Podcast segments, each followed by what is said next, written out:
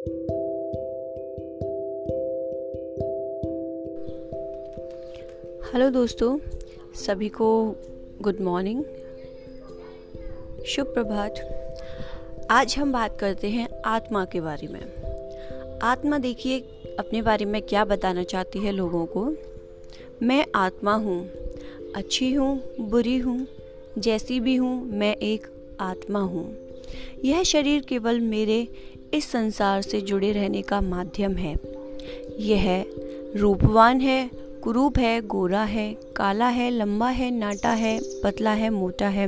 मतलब ये डिस्क्राइब कर रही है आत्मा कि जो मैं शर, जो शरीर आपका धारण करती हूँ वो कोई सुंदर होता है कोई बेकार होता है कोई गोरा काला लंबा नाटा इस तरीके के होते हैं शरीर।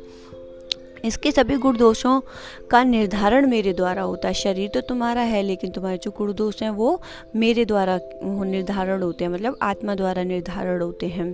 तथा मेरे प्रारब्धों के अनुसार यह कष्ट पाता है। परंतु यह चलता इस संसार बंधन के अनुरूप है।